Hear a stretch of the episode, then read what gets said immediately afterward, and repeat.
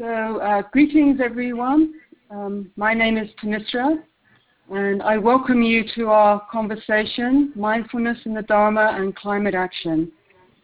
i ho- I'll be hosting this conversation today and through the coming months. And I'm doing this on behalf of One Earth Sangha, the Buddhist teachers for climate action, and our sponsor, Maestro Conference.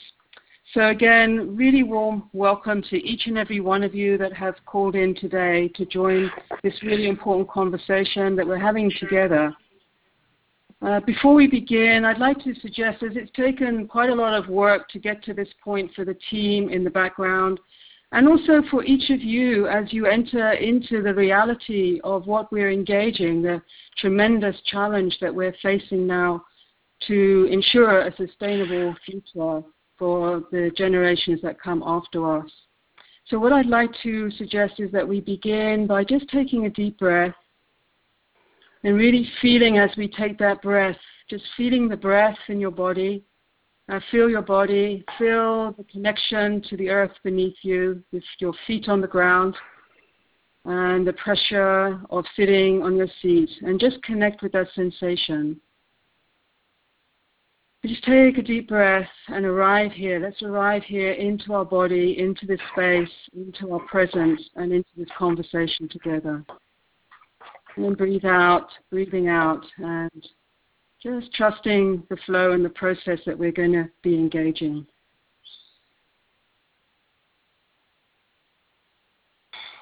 So today marks the start of Earth Care Week, and uh, this is a really great way to begin.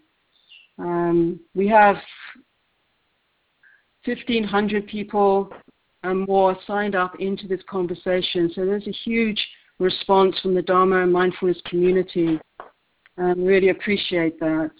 And just before we begin, I'm just interested to know how many of you were, have been involved in the People's Climate March, which just happened in New York and across the globe recently. Uh, this last couple of weeks and all the events that were involved, engaged with that. If you were involved in that or aware of that, just press one on your dial pad so we can get a sense of. Uh,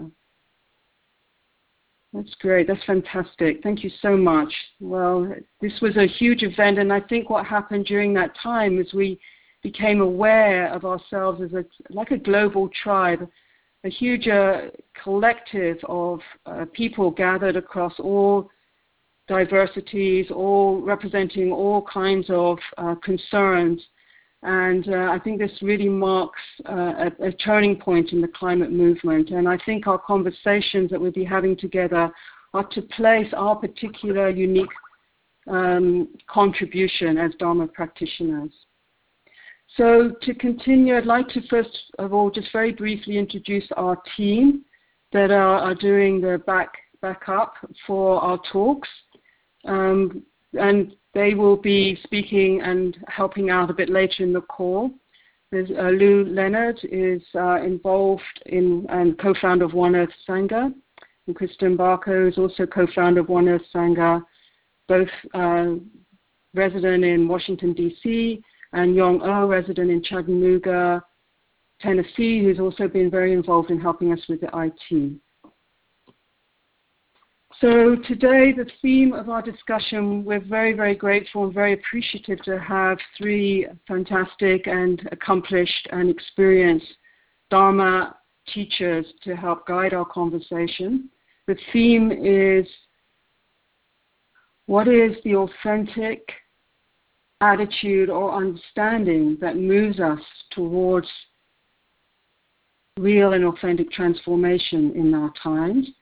So the presenters will reflect together on the qualities of heart and mind that enable us to face the suffering of the earth and how we can begin to respond wisely to this. So our teachers that we have that will be leading our conversation this morning will begin with Tara Brach, and then Ruth King and Jack Kornfield. And each of those, many of you, if not all of you, will be very familiar with. You can also check the more detailed biography on the One Earth Sangha website.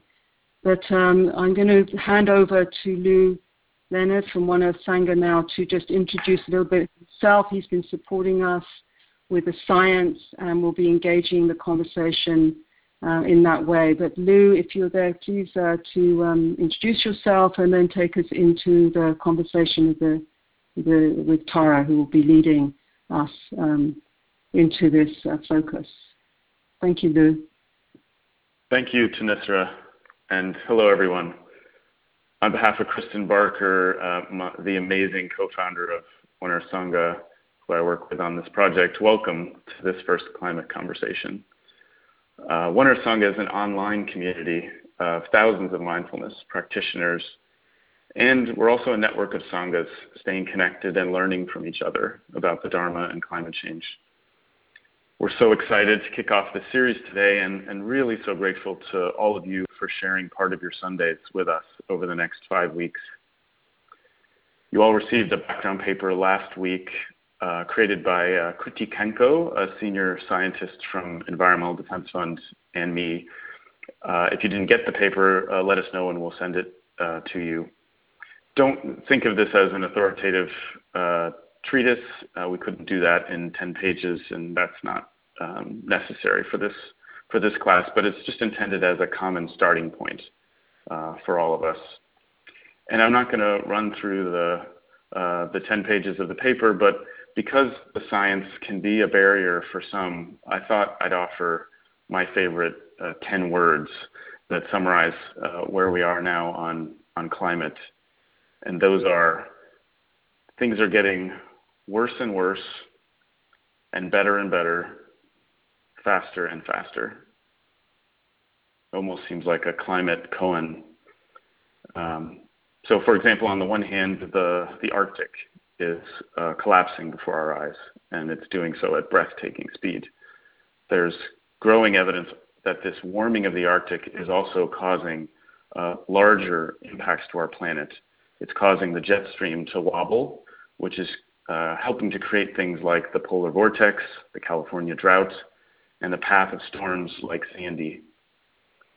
On the other hand, for the first six months of this year, first six months of 2014, 70% of new U.S. electric generation capacity came from wind and solar.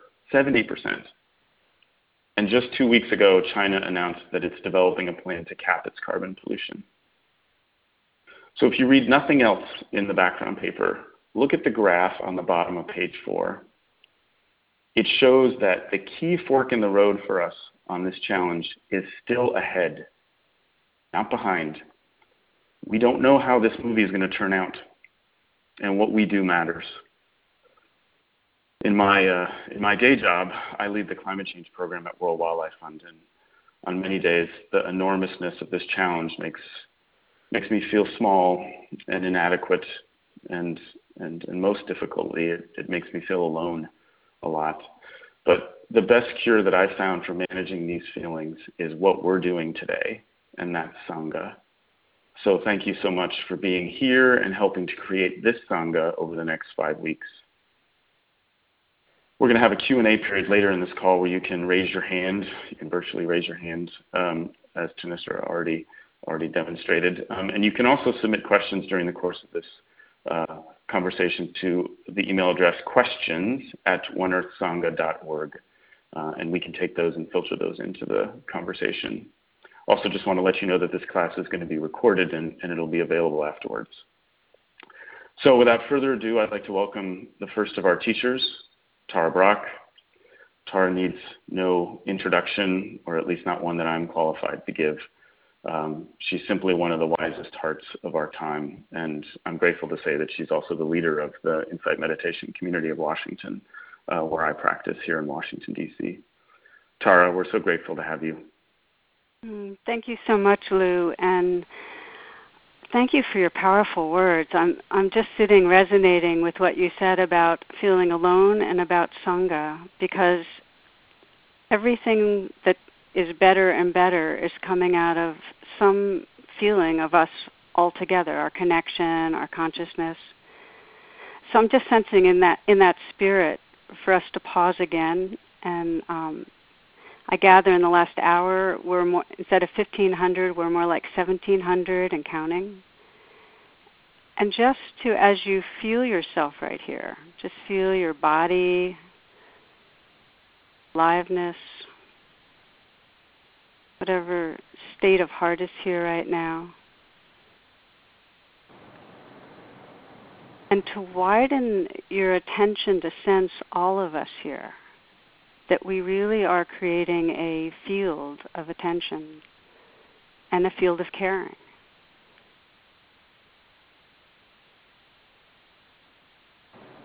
And maybe just as many times as you can remember to pause and keep feeling into that, because that's where change arises from.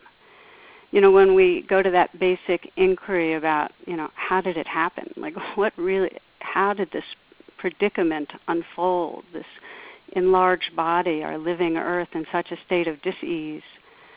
Most spiritual traditions will describe the suffering that comes from feeling separate that that it's the original suffering that there's a self in here and a world out there and out of that separateness you know there's a, a phrase i love that the primal mood of the separate self is fear that these energies of grasping and fear lead us to violating ourselves each other and this earth it's like if something's out there uh, I, I think of the term unreal other that it becomes unreal. It's like another person or a racial group or a species or the natural world is other. And then we can violate it. It doesn't have um, you know, the same heart or vulnerability or subjective reality that we have.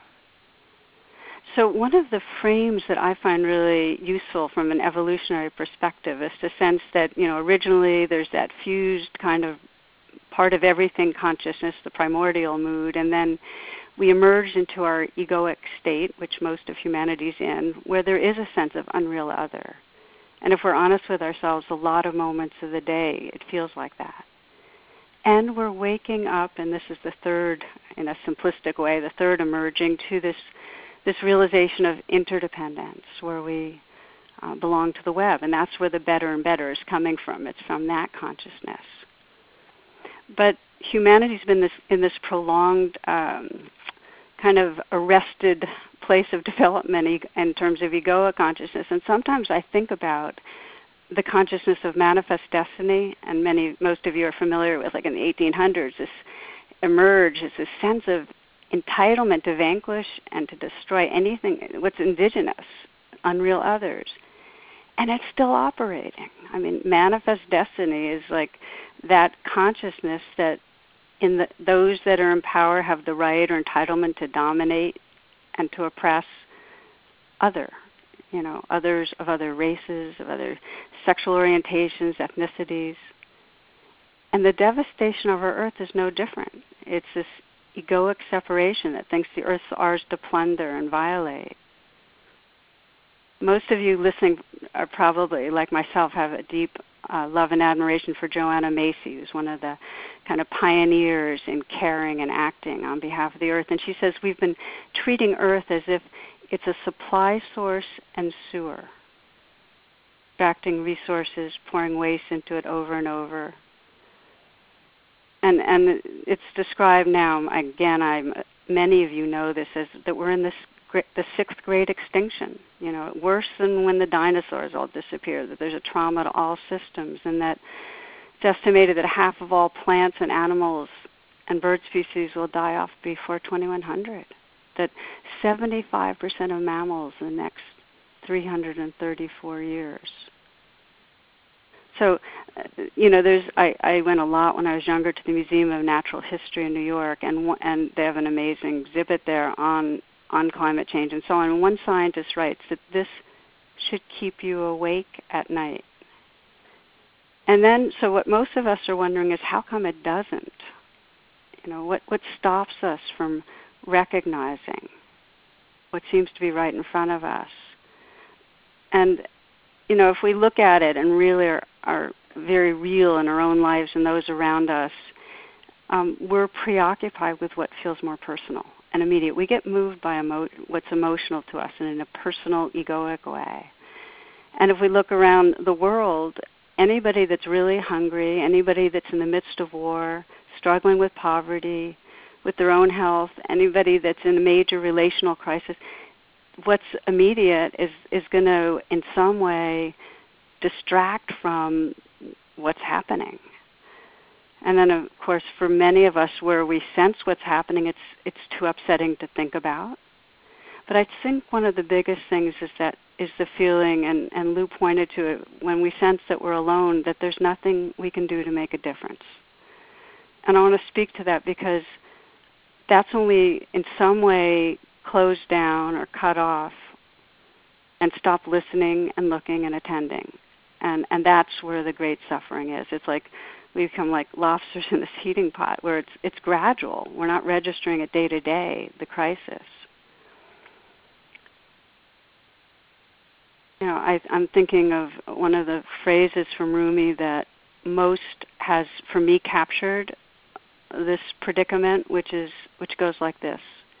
He writes, "Sit, be still, and listen, for you are drunk, and we are at the edge of the roof." Sit, be still, and listen, for you are drunk, and we are at the edge of the roof. And this is what most spiritual traditions point to that we're in some way we're drunk, we're in a trance, we're asleep. This is the arrested in the egoic stage. You know, we're we're not seeing. And so the deep inquiry is, well, what what wakes us up? And um, one of the things I thought I'd share with you is a legend from uh, the Knights of the Round Table that always really impacted me. And in this one, there's you know this is a knight seeking the Holy Grail, and Parsifal, their young knight, stops in a kingdom that's been turned into a wasteland. So people are wandering around as if business as usual. You know, they're they're not really noticing. And he goes to see the king in the castle, and he's lying prone. He's mortally wounded. And Parsifal sees that and he leaves. It's, it's kind of like it's not my business or what can I do, and it's rude to interfere. He's uncomfortable about the situation, so he just leaves. And then he's confronted on the road by a witch named Kundry who's enraged that he didn't bother to even reach out to the king. So he returns more thoughtful, more present, and kneels by the king's bed and with real deep kindness he says, What aileth thee? And in that moment, the king's cheeks get their normal flush of color, and he stands up. And outside, the kingdom's awakened from the trance, and you know there's flowers and grass, and everything's alive again. Well, this is a story of a wasteland, and we're growing. We're a growing wasteland. There's a trance that we're in, and the first step, and the reason I love this legend, the first step is to just start right where we are and offer our presence. So that we're paying attention. What's going on inside this heart and body? What's going on in my larger body, the earth? Sit, be still, and listen. To feel into what's happening. Again, Joanna Macy says, you don't have to be optimistic. She says, trying to be hopeful can wear you out. Just be present. So what what we find in starting where we are in that presence is that whatever we're really paying attention to, we fall in love with. Like uh, for me, I, I go out every day. I spend a lot of time outside, and I pay attention to the trees and the river I live near, and I'm totally in love with it. When I'm in nature, it dissolves that sense of self-other. And then if I see trash on the trail, it hurts, like it feels bad, and I pick it up. So there's this presence with this life, being in this world, in this living web. And then there's compassion for the devastation. So we start attending to the clear cutting, and it feels like our bodies are involved, because they are. Are the loss of the coral reefs and the seas dying, and it, it's us. Are the cruelty to animals that's due to human consuming? I mean, they're part of us. So we care, we respond. So I guess I'm saying this as I as I begin to wrap up here because it feels to me that we'll only respond. People will only wake up and respond to the pain of this earth if they're in love with this earth, in love with life. It has the choice to act has to come from the human heart. And that unleashes our intelligence and we can respond wisely because we love. I heard that Ralph Waldo Emerson once asked what we would do if the stars only came out once every thousand years. And here's what he says He says, No one would sleep that night, of course. The world would become religious overnight. We would be ecstatic, delirious, made rapturous by the glory of God. Instead, this is me speaking, the stars come out every night and we watch television.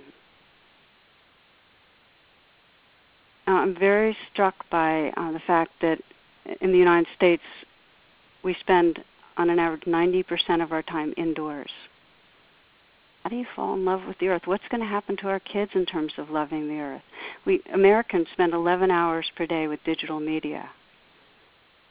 How can we love the earth if we're online all the time? D.H. Lawrence says, and this is, you know, 150 years ago or whatever, we're bleeding at the roots because we are cut off from the earth and the sun and the stars. So, so the response to this trance is to come into presence, to reconnect with our bodies, with this, with this earth body, to get that we are this living earth, to really get that. Cosmologist Brian Swimme says four and a half billion years ago the earth was a flaming molten ball of rock, and now it can sing opera. It can care it can self heal through these awakening hearts, those of us sitting right here. So we need to belong to our world, love our world, less in a cyber world, more real. And the last thing, and this is back to what Lou said, in waking up out of the unreal other and being connected, is we have to act collectively, do it together. It really doesn't work to respond to the suffering of Earth as a separate self. I know for myself being involved with Teachers Collaborative, being involved locally with Lou and Kristen, just part of something larger. It's not a self acting. It's just oh, belonging. Yes, that's, uh, that's wonderful to, to be reminded of that togetherness. I think that's so true. Thank, thank you so much, Tara. That, that's a wonderful way to enter into our conversation. It's very, very beautiful. Thank you. Thank you. So um, I'd like to um, invite Ruth. Uh, thank you so much, Ruth, for joining us this morning, um, and really uh, look forward to to your to your words as well. Thank you, and welcome everyone. It's exciting to be on on the call with all of you, and it did my heart uh, just wonders to um, to see the march and to see the unifying power that can happen when uh, we recognize a need and step and step and step into it. It's no small task at all.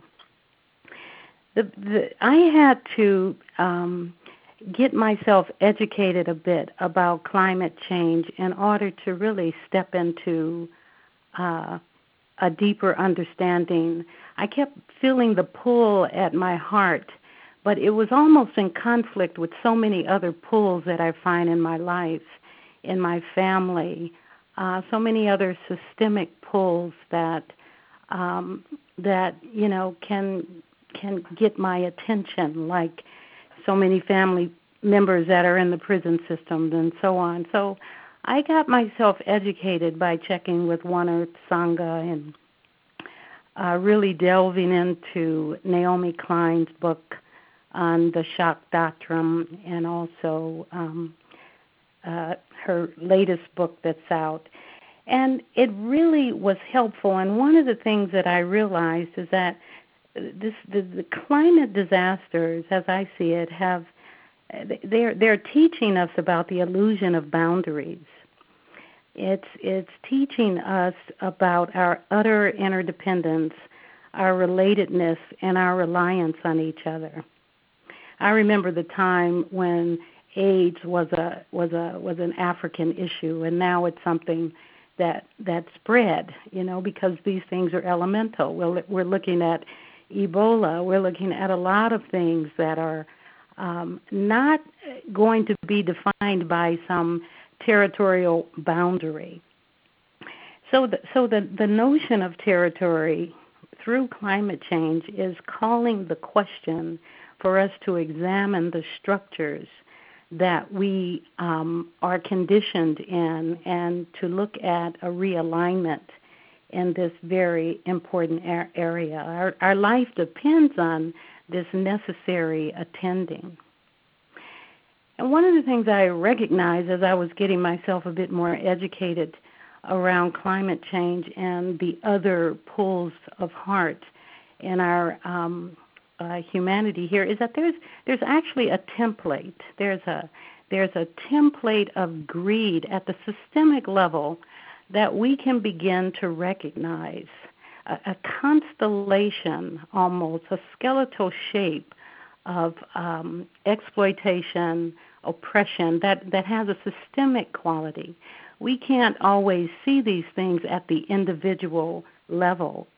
So we almost have to kind of back up and open the lens out of our kind of special interest groups or silos and see that there is a dynamic, a power dynamic actually at play that has been at play uh, that's in our society. And, it, and it's kind of like a, a, a, looking at the relationship between capitalism and culture and looking at the dynamics between dominance and subordinate relationships at the systemic level. The planet Gaia, the Great Mother, has been and continues to be exploited just as poor people, First Nations, and other indigenous cultures, uh, people of color throughout the world, and for centuries. This is just to name a few.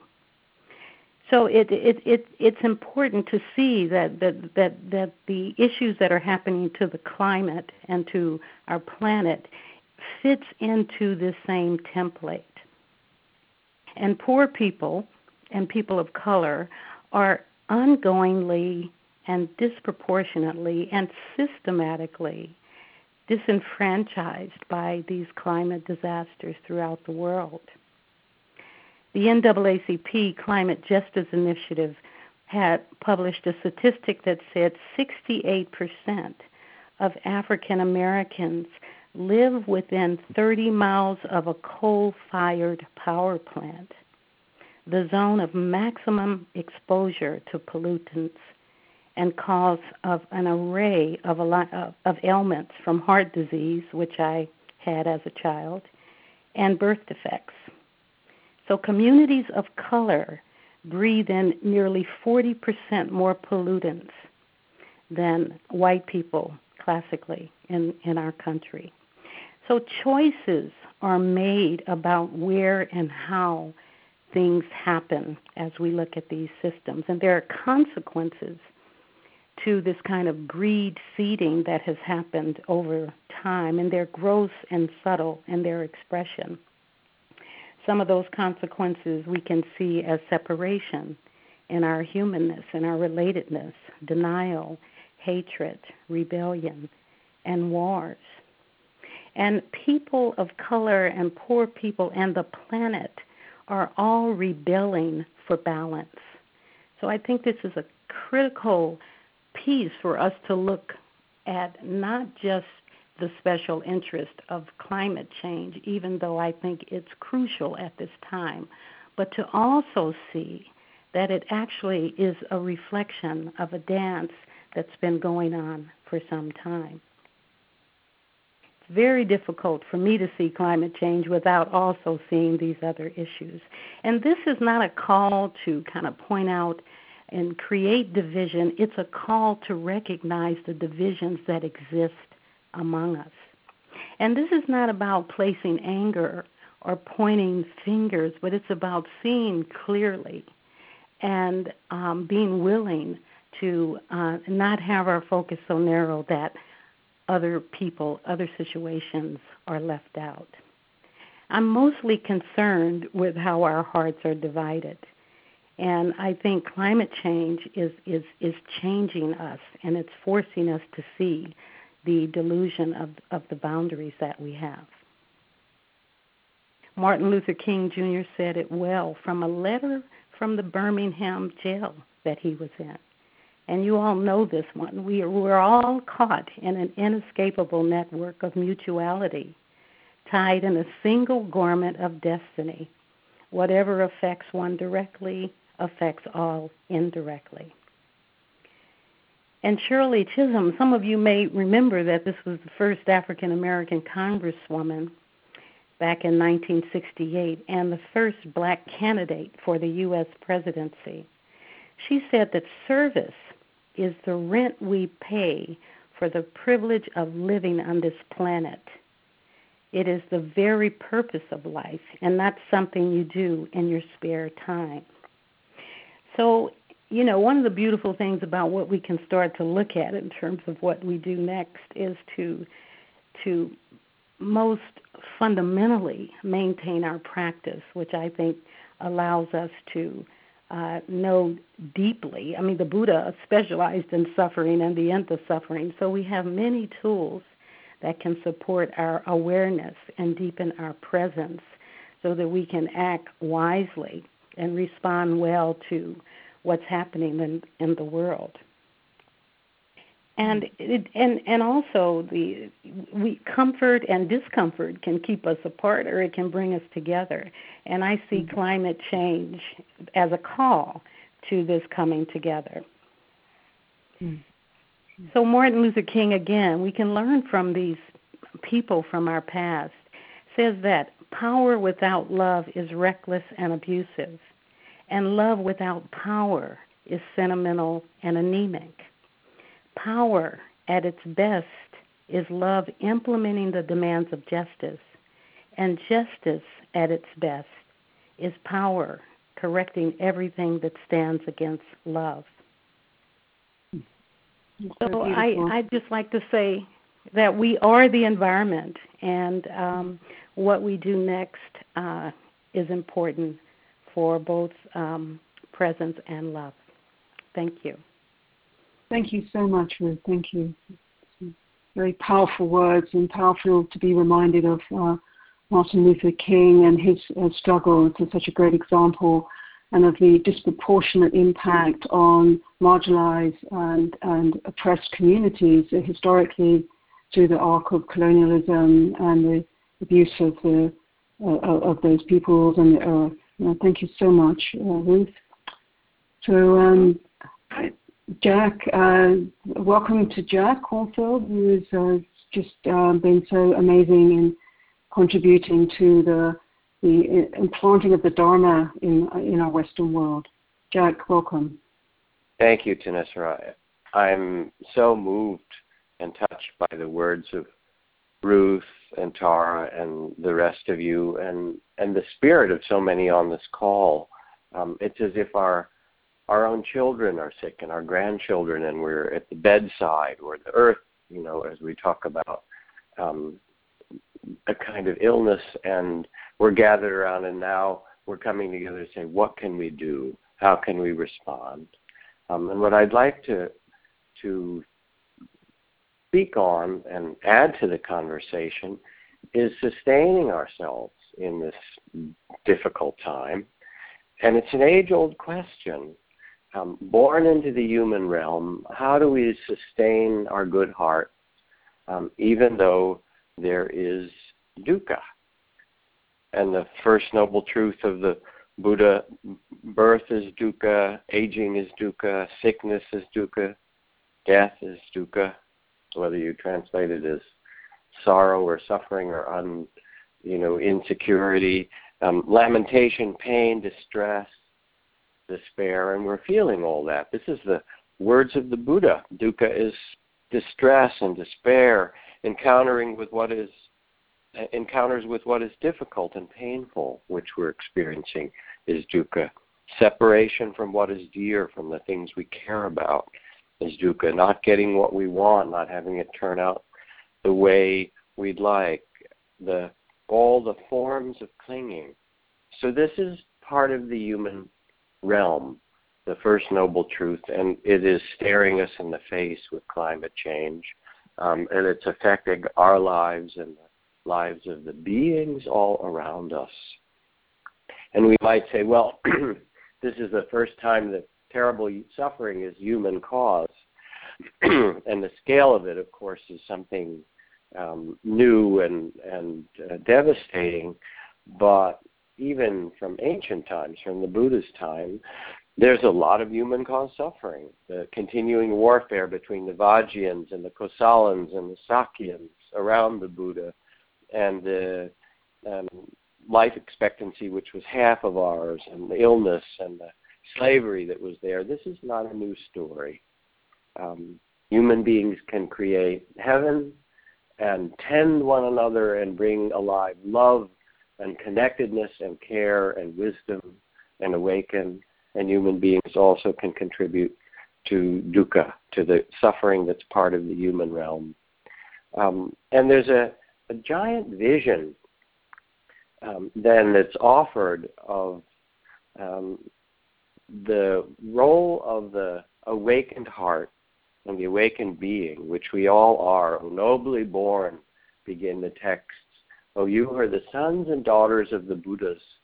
Remember who you really are. So you think you were born into this body as a separate being. Um, and from what Tara and Ruth are reminding us, when you begin to awaken, you awaken in the bodhisattva body, the body of awakening together with all beings, and realize, oh, whether it's a year or a century or a hundred thousand mahakalpas, the bodhisattva has only one way the way of connection and compassion and care for all beings.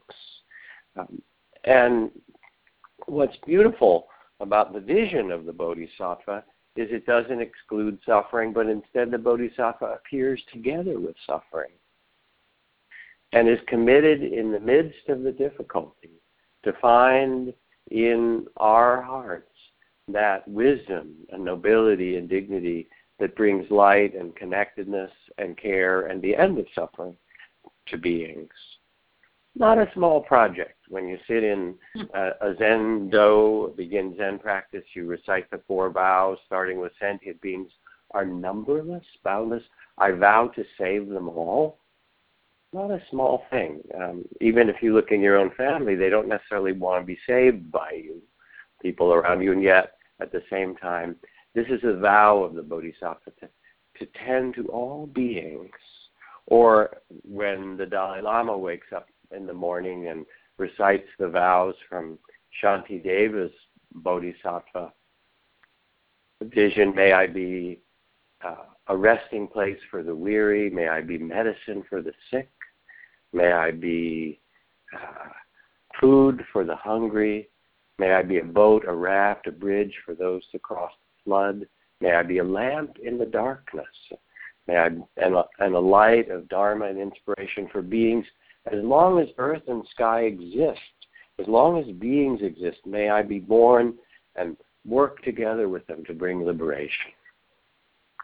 So we hear these bodhisattva vows, and, and we realize that these are the instructions of navigating difficult times.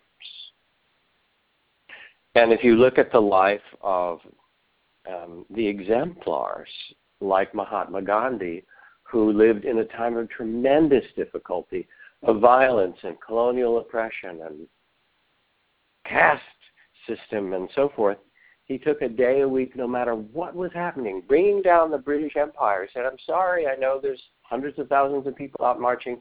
This is my quiet day. Once a week, I'm going to quiet my mind and listen in my heart to the action I can take that is most connected with all from the most skillful, dharmic, um, awakened place that we can do together to bring us together um, and to manifest change. As Martin Luther King did, or Aung San Suu Kyi, who I was fortunate enough to meet with in Burma this earlier this year, and she said, "They never really had me in prison. And there she was, arrested for 17 years, because I never hated them. And so we tend our heart, and then as a bodhisattva, we set the compass of our heart with our vows of long term dedication amidst joy and sorrow, amidst dukkha and sukha, amidst praise and blame and birth and death, The Bodhisattva has only one way the way of compassion and the way of envisioning the service and connection with all of life. One of my favorite examples of this is the is the the great um, Buddhist elder Ariyaratne of Sri Lanka, who started the Sarvodaya movement to connect villages across the country, more than half the villages in the country, to dig wells and build schools and collaborate and make peace. And toward the end of the terrible Sri Lankan civil war, he called all the members of Sarvodaya together to try to support the Norwegian peace plan. 650,000 people gathered together at the ancient temple at Anuradhapura. And Ari stood up and he said, It's taken us 500 years to get into this difficulty. And the Buddha's teachings have us look at the causes of things and not just the effects. So if we look, there are 500 years of conflict between Buddhists and Muslims and Hindus, and 400 years of colonial oppression, and 200 years of economic disparity between the rich, wet parts of the island and the poor, dry parts. So, what I have to offer you is the Sarvodaya 500 year peace plan. If it's taken us 500 years to get into this, here's the plan to exit. Uh, five years of uh, simply ceasefire and 10 years of rebuilding roads and schools and 25 years of learning each other's languages and religions um, and 50 years of working on an economic program to right the economic injustice and having the poor parts and the rich parts collaborate for everyone's well-being. And after 100 years, we'll have a grand council to see how we're doing and start all over again. And over 500 years, I think we can turn Sri Lanka into the island of peace and mercy and awakening that she was meant to be. And I heard these words and I almost wept. Um, and in fact, I got a chance to tell this story to the Dalai Lama, knowing he carries the sufferings of Tibet that's happened so much in the last 50 or 60 years on the weight of that in his heart and his shoulders. And he was grinning hearing this, hearing this long-term vision. Um, Thomas Merton explains it this way. He says, When you are doing the work, he wrote to an activist, do not depend on the hope of results. You may have to face the fact that your work will be apparently worthless and achieve no result at all, if not at times bring about its opposite. As you get used to this, you start more and more to concentrate not on the results, but on the value, the rightness, and the truth of the work itself. And so there's a kind of courage in the Bodhisattva and a, a vision that is vast, as vast as the earth and the galaxies that we are a part of. Um, and as it says in the Bhagavad Gita, the secret is to act without attachment to the fruits of the actions, and for us to trust the seeds that we plant, that is given to each of us as part of as cells in the awakening organism of the earth to plant our seeds to contribute our peace no matter what is happening. And as we plant the seeds and contribute our peace, as Henry David Thoreau says, I do not believe that a plant will spring up where no seed has been, but I have great faith in a seed. Convince me you have a seed there, and I am prepared to expect wonders. And so we plant our seeds not out of bitterness and not out of fear of confusion or confusion, but out of a sense of rightness and truth. And then something else happens. When my dear friend Wes Nisker, another Dharma teacher, was interviewing Gary Snyder recently, Gary being one of the fathers of the American environmental movement for half a century, Pulitzer Prize winning poet, Earth Household, he said, Gary, you're 84 years old. You see the climate disruption, the the oceans rising, the loss of species. What advice do you have for us at this time where there's so much despair, and worry and fear. And Gary looked back steadily and said, Don't feel guilty. He said, If you are going to save the earth, save it because you love it. Not out of anger, not out of guilt, not out of fear. All those are, are the source of what creates dukkha greed and hatred and anger. If you save it, you must save it because you love it. And it's the love that took those monks out of their forest monasteries to wrap their robes around the, the greatest trees in the forest and ordained them as the abbots to save that part of the forest from being cut down and logged.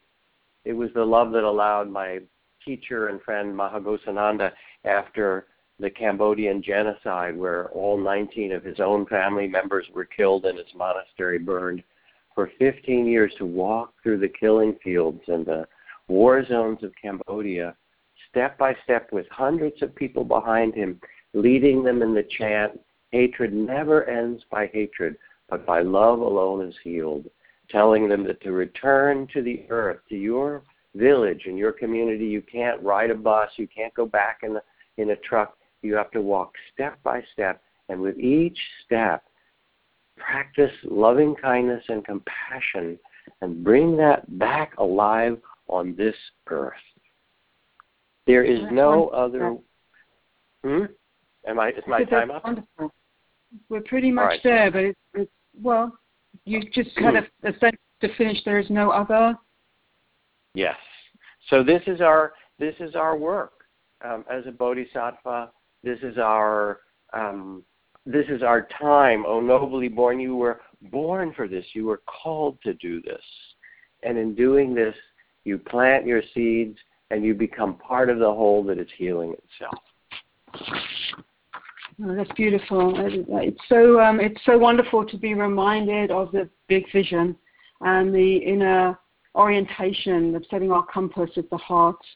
And just as you were speaking about the Bodhisattva way, we will be these conversations will be leading into the creation of an eco sattva training online globally, cross traditions, and uh, as things are moving fast on the ground, we'll be you know, seeking feedback for that for all participants, people involved in this, you know, this love of the earth, so that we can continue to apply um, everything that's been said this morning by Tara Ruth and uh, Jack. Thank you so much for your fantastic words.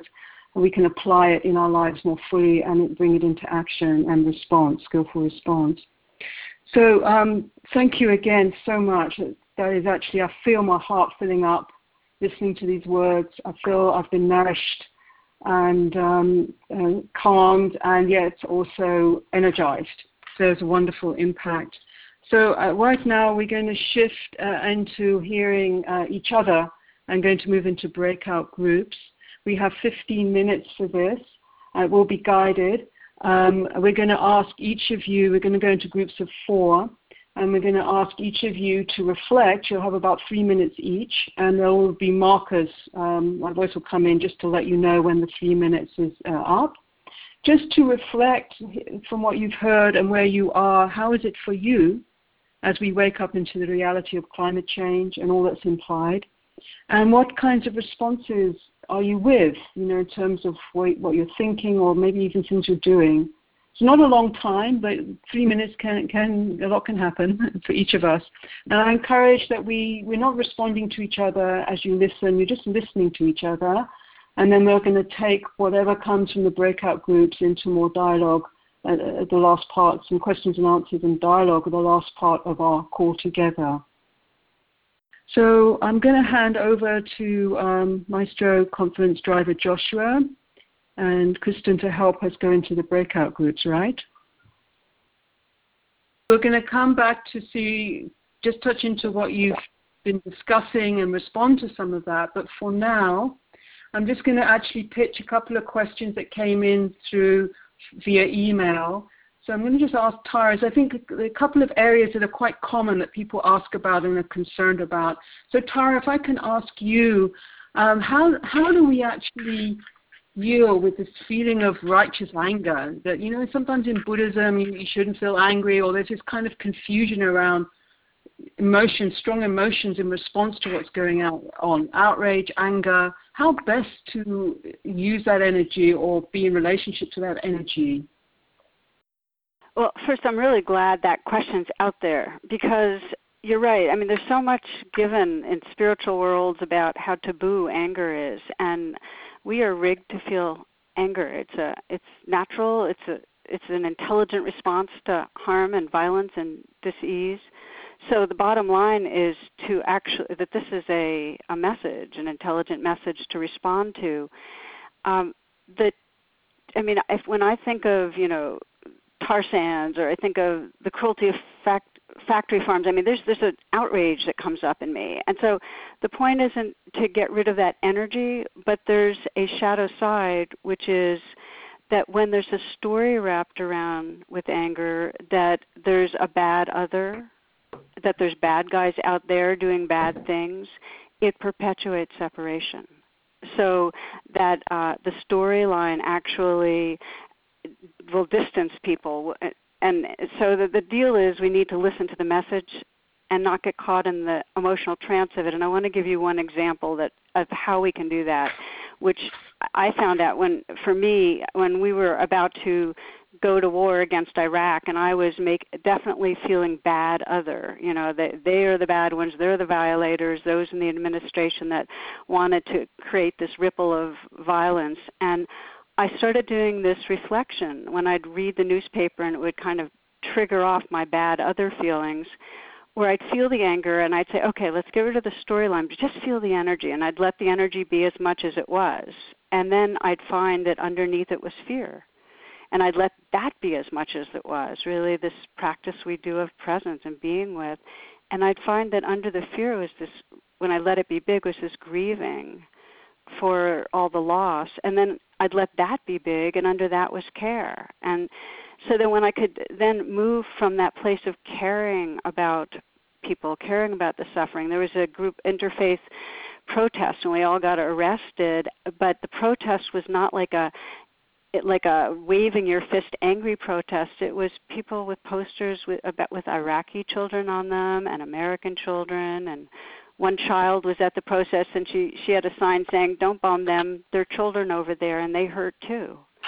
So so i think my point is not to get lost in the storyline of bad other but to really be with the energy and find the love underneath that cares about our world. Thank you. That's that is so helpful. That is fantastic. Thank you. Really um, uh, ruth if i can just um, bring you another question that just came in via email. And I think, again, this is a very archetypal question, actually. And it's to do with this split between secular activism. You know, like there's uh, the activists are out there, and then those that are so called like spiritual quietism on the mat, in doing the inner work. Um, and Dharma practice that's usually about in personal transformation. How do we bring those together? What what way can they inform each other, or what what's your take on that? Yeah, that's a great question as well. It, it, I've heard it termed as the um, the the the the, the uh, line between the monastic and the marketplace. And how do we uh, bring our um, awareness to or balance these two, uh, what appears to be um, polarities? But what I've found is that they're not so uh, separate. This act, this idea of activism and quietism, if you will. I, I, I actually see that our activism is, is actually an extension of our practice. Those of us that have a practice, that are sitting with what Tara just offered around these intense emotions and the passions or the fire of the heart that gets lit up. Uh, we we are uh, challenged with how we express our um, passions in the world from a place of practice and presence. And uh, one thing to keep in mind, I think, in moving from our cushions into out in the world, is is that we we have a practice of doing no harm. That that's just square in the in in our foreheads and in our mind. That's our mantra. That's playing all the time. To do no harm. To to be present. To do no harm. And an example of this that was real palpable for me was being in um, South Africa right around the time that uh, um, Nelson Mandela was uh, elected, and I uh, went around with a, a number of people and uh, spoke with a number of the um, nonprofit organizations there. And I was real curious about how did you do this without just being enraged all the time? You know, how did you fight apartheid, you know, you know, without being enraged all the time? And the the message that I got from a number of people, maybe not all of them, but most of them, was that the issue of apartheid was never about the person, it was about the system. And mm. it was a matter of seeing that it was a system that needed to be dismantled. It wasn't about hating the people. And that really stuck with me to be able to see what needs to happen, bring our quiet practice to a sense of equanimity and presence and uh, clear seeing and groundedness, you know, not the reactivity or the heat that sometimes we find in activism. It's really important. I, I know that uh, growing up in the civil rights movement, I saw many people die on the vine from righteous rage and righteousness. And what I've found is that it's really nice to bring your heart into activism and to see the humanness um, and the the heart and love that is in all people, even the ones that uh, we have judgment about. Uh, that's wonderful. Thank you so much. And again, such a brilliant answer. And I think it's lovely to hear about Madiba, Mr. Mandela. And I remember him saying, to um, to wish you know to hate your enemies is like drinking poison, hoping it will kill them. You know, it's poison. So it's uh, this again this question of heart and how this is where the Dharma can inform our response so well. So I'd like to um, open up now. You've had the, some breakout groups and questions and dialogue coming, so it'd be lovely to hear from our participants. If you have anything you'd like to share or say or ask about, please press one on your keypad, and Kristen will help to negotiate this next piece. We have about just over 15 minutes left of our time together uh, today. So, Kristen, over, over to you. Okay, great. Thanks, everybody. And um, it's just so great to be with all of you. I'm so grateful to all the teachers and to be able to do this work as a Sangha with you. So, as uh, Thanissara said, please press 1 if you have any question, and we'll, uh, we'll take your, your question now. So, Josh, do you want to choose? Well, look, I see some hands raising. This is great. So, Josh, you want to let me know who we're going to choose here? Sure. Let's go over to Jeffrey. Yeah, Jeffrey, you're going to be on the line. Go ahead. Okay, thank you. Uh, well, my question comes from the the last person that spoke about the the way people in South Africa cope with apartheid by seeing it as the the system. So that's my concern: is how how much progress can we really make on working on climate change if we don't do something about the nature of our political system and the um, that it supports it. The you know the, massive amounts of power and money in, in politics and the oil and gas industries and and just the basic structure of, uh, as, as seen by the Citizens United ruling about corporations just having way too much power. Um, I mean, I've decided myself to just sort of try to divide my time and work on both, but I'd be interested in what anybody else has to say about that. Thank you. Yeah, so that, that's a that's a great that's a great question. you know, so um, uh, Jack, do you have any response for that? Well, there, there are two parts to the question. The, the personal part is which should we tend to? Um, and I think we each have particular gifts. Some might have the gift of being a political organizer. Some might have the gift of, of systemic and systematic thinking, where you can really tend to and put your heart into getting money out of politics or working um, to change the way the corporate charters have created a, uh, a kind of rampant uh, freewheeling exploitation. Um, and if you can do that, great. Um, others may be tying their robes around the trees or going to a preschool and uh, elementary school and middle school and educating the next generation so that they can act. Um, I think the answer to that is all of the above and listening to your heart to see what it is that you particularly are drawn to contribute because we need all of those seeds. Um, and then the underlying question do we need to address the systemic nature? Absolutely. And there's an even deeper question, which you, you allude to, and that is the world doesn't need more energy and it doesn't need more food and more things. It needs less greed and less hatred and less ignorance of the sense of separation, less delusion. So, not only on that systemic level, but on the deepest Dharma level, a kind of education and awakening in ourselves, our community, and the community of humanity.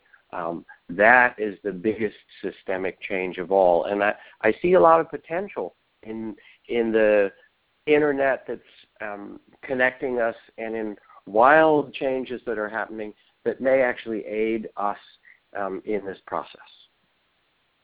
Thank you. And if I could just embroider a little bit onto that and say, through what's happening, as I said, the ground is moving very fast under our feet as we awaken into our reality and as people are mobilizing and organizing. And by the end of these conversations, and as we move forward together as a Dharma community, we will be offering connections and networks that we can align with people of faith, people more in the activist communities, people on the front lines, organizations that have good strategies. So the, the main message we're not alone, we're doing this together.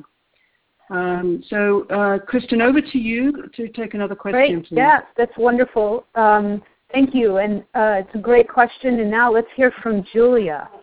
Julia, what's your question?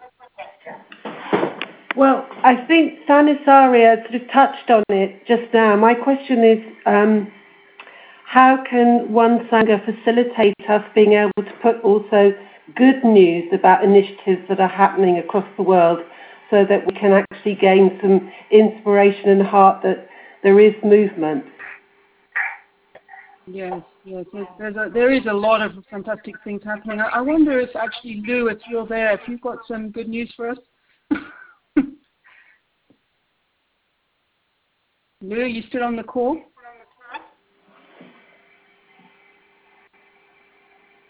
Okay, so um, while, while, while we find Lou, um, one of the teachers, would you like to respond to that? Any any um, positive actions that your movement that you're seeing happening in response to our times?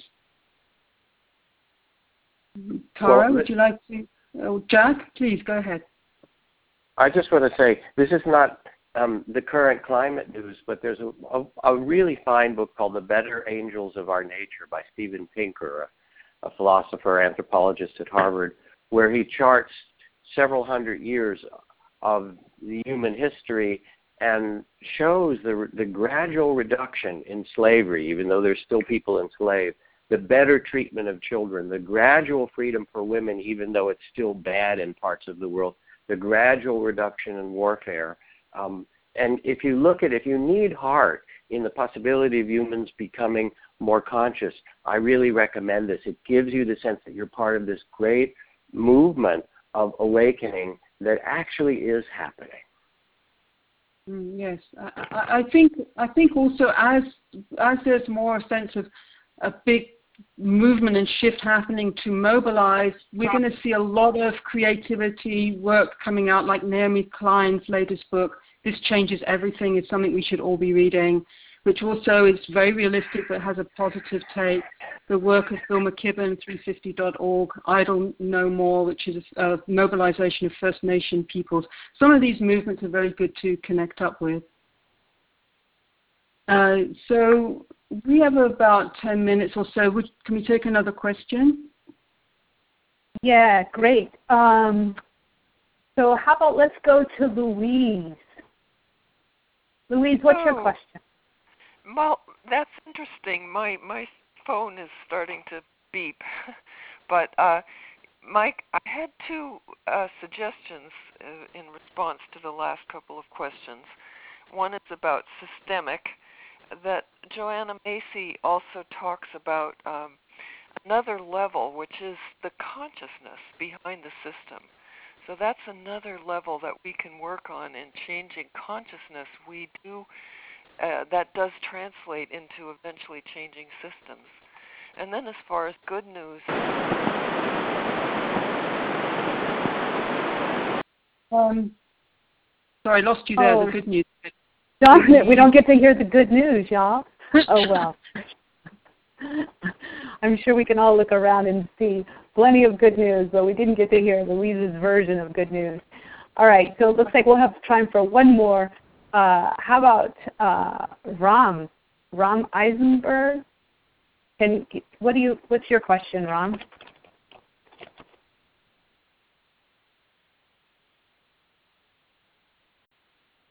Ram, you may need to unmute your headset or your handset. Okay. How about we go over to Stephanie? Uh, hi, can you hear me? Yes, yes, we can hear you. Go ahead. Okay. Um, well, I had a really interesting experience a couple weeks ago. I live in Houston, which we call the Petro Metro. Um, so it's it's really you know one of the big centers of the fossil fuel industry. And uh, a couple weeks ago, I um, um, went to a um, conference on climate and energy put on by a group called the Heritage Foundation, which um, you may be aware of is a pretty conservative uh, think tank that is certainly um, trying to bolster the case of continued fossil fuel use and um, um, uh, one of the speakers there gave a presentation about his visit to the People's Climate March, and um, I'm trying to figure out how to say this exactly because. oh, it's um, okay. Yeah, just go ahead and give us your question. we don't have a, a, whole lot of time left, so just tell us what's the heart of it for you. What's your what's what's the question that's deep in in your heart?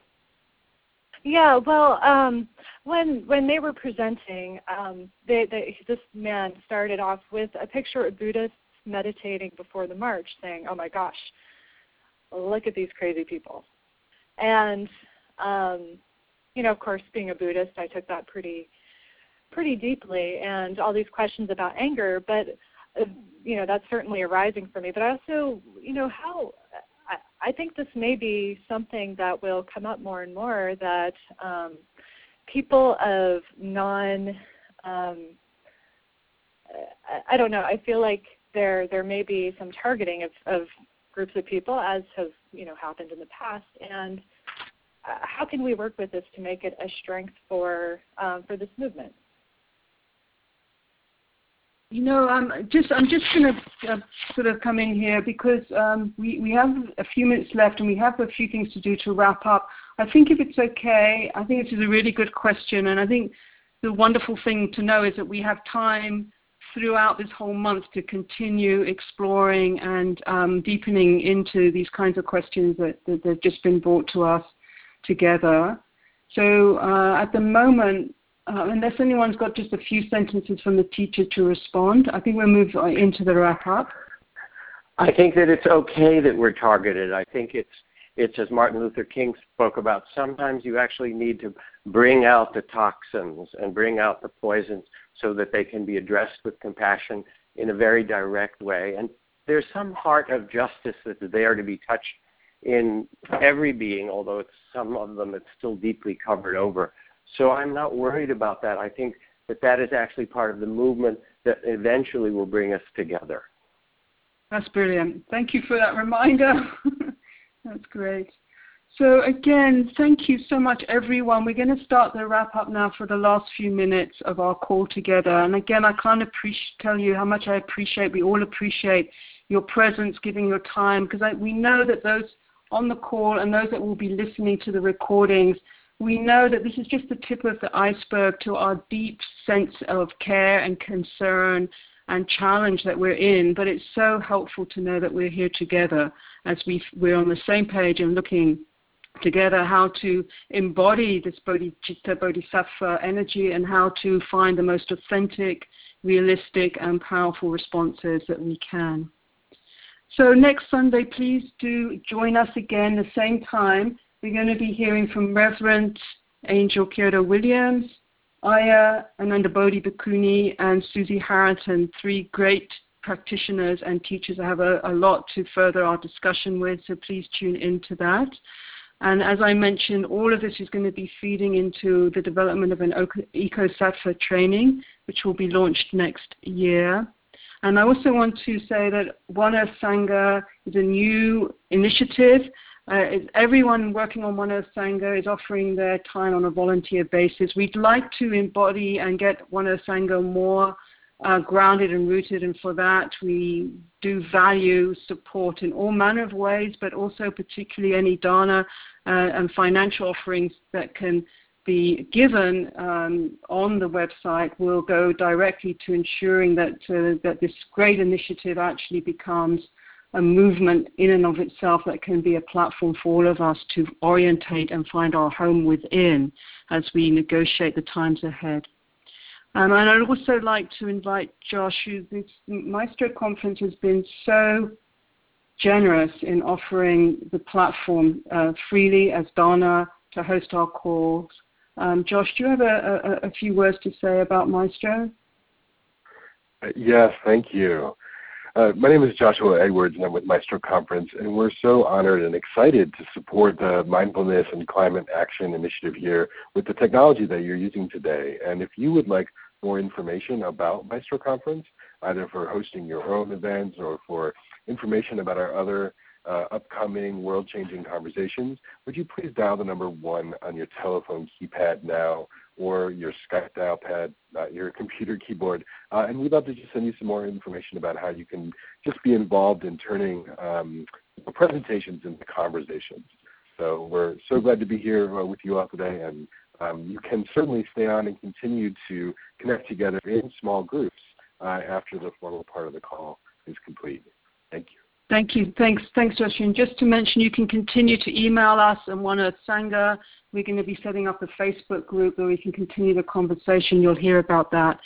So, you know, as in the Dharma, the way of the Dharma, this has been wonderful to draw this energy together. And I'd like to invite Ruth, if you would, as we finish, um, as is in our tradition, to share the blessings and the good karma and the good energy and the prayerfulness from our gathering for the welfare of our earth and our planet. So please, Ruth, over to you to, to finish off. Thank you so much. Thank you, and thanks to all of the good hearts that um, are collected here. And let me invite you just to take a breath or two right here and now. And to feel the aliveness of our sharing together.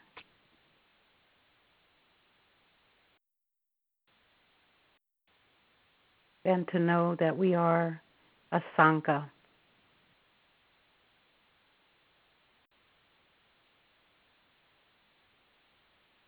And may we envision our service to life. May we tend to our hearts May we set our compass to compassion, connection, and care. May we plant our seeds and contribute to peace. And may we be a part of the home, our earth, that is healing itself for the benefit of all sentient beings. May I practice, may our practice be of service to all beings in all directions without exception. Thank you. Thank you. Thank you. Thank you, everyone, and uh, stay well, go well until next week. Thank you for listening. To learn how you can support the teachers and Dharma Seed, please visit dharmaseed.com org slash donate.